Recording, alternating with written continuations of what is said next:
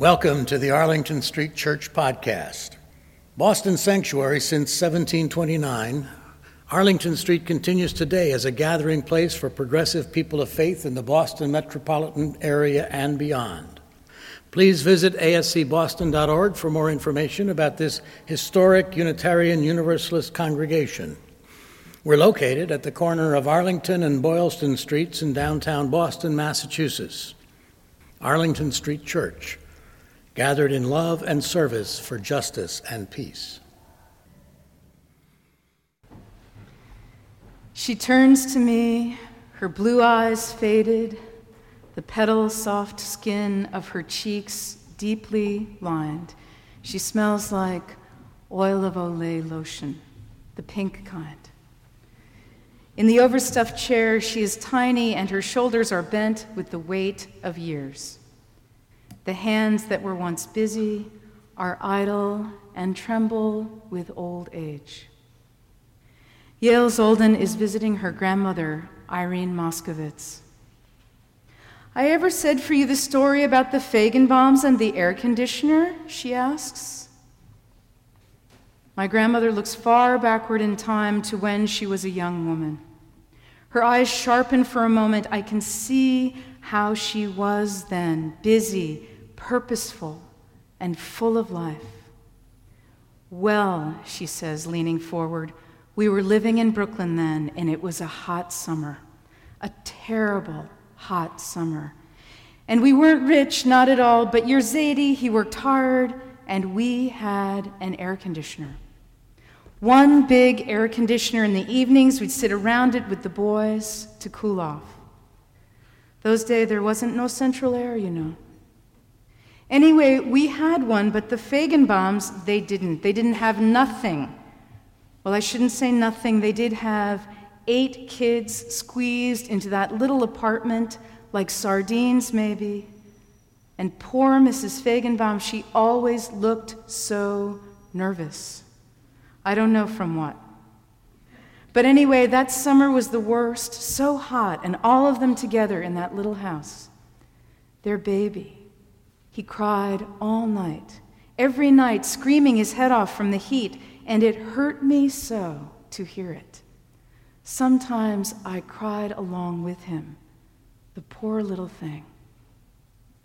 So one night I couldn't take it no more, and I said to your Zadie, Willie, wake up. He jumped up real fast in the bed. What? What happened? He said. I want, we should buy for the Feigenbaums an air conditioner. What? And air conditioners so they shouldn't be so hot. Then I said, It's soft. Please, Willie. You know, he was a mensch, Zadie, and always he had a soft heart for the children, so he worked hard, knew, so he'd work a little harder. Next day, he said that by Friday he could have for me the money to buy for the Feigenbaums an air conditioner. I was so happy, I baked him a Dobos torte for supper. Finally, on Friday before Shabbos, he comes home, your Zadie, and he gives me the money. But it's Friday before Shabbos, and there's nothing I can do. I have to wait until Sunday for the stores to open. And when Sunday came, I went with Zadie to old Mr. Katzenstein's store on 14th Avenue to buy for the Feigenbaums an air conditioner. Now, Mr. Katzenstein, he knew your Zadie good from back home, so he made for him a real deal. Let me tell you, by the time we come home was already late and I wanted I should put the boys to bed, so the air conditioner had to wait in its box on the floor. Next morning, after the boys go to school, I shove the air conditioner box to the door and down the steps to the outside. I know. It's hard to believe because now I'm small, but back then I was at least five feet, maybe even five foot one, and I had good, strong arms.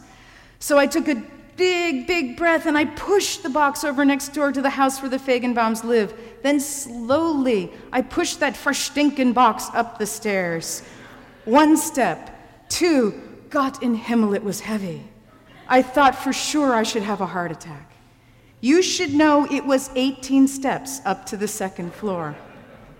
And halfway up was maybe the 10th step or maybe 11. All of a sudden, I realized what I'm going to do when she opens the door, Mrs. Feigenbaum.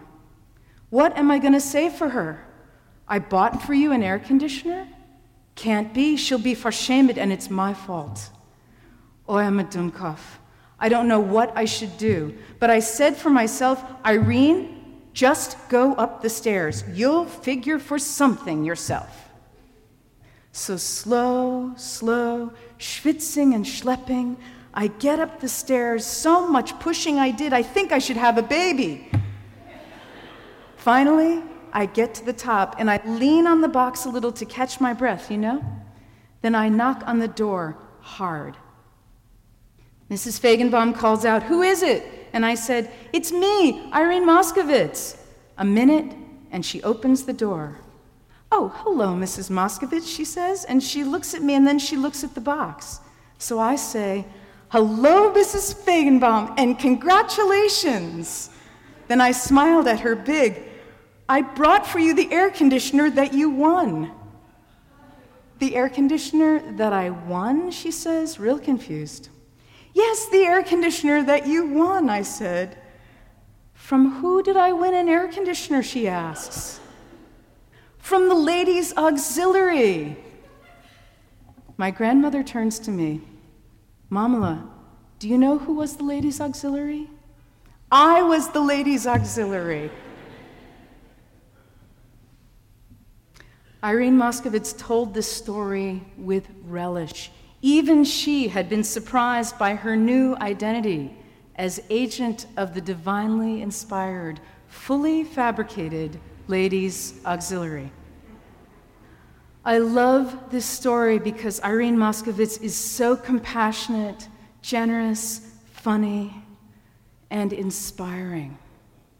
I want to be the Ladies Auxiliary, and I hope you do too. We don't have to deliver gifts of air conditioners to second story apartments in sweltering heat, although that's not a bad place to begin. We only have to see a need and feel the need and imagine even one small gesture we could make to alleviate someone else's suffering. It's hardly intuitive that there's a payoff, but there is. The payoff is that in giving service, we will find our own suffering lifting as well. Sri Neem Karoli Baba, a Hindu teacher known affectionately as Maharaji, established temples throughout India and taught many American students in the 1960s. Ram Dass, the best known of those students, asked his teacher, How can I know the bliss of God? Maharaji answered, one word serve. The answer was always the same. When Ram Dass asked about the most direct path to awakening, Maharaji answered, Feed everyone. When Ram Dass asked how he might become enlightened, Maharaji responded, Love everyone. He said, Love everyone, feed everyone, serve everyone, remember God. And it may and may not be he who added, It is better to see God in everything than to try to figure it out. Years ago, I arrived here on a Sunday morning and greeted Joe, one of our homeless neighbors who was panhandling outside. He told me he'd be in for worship, and then there he was, sitting in the left hand balcony.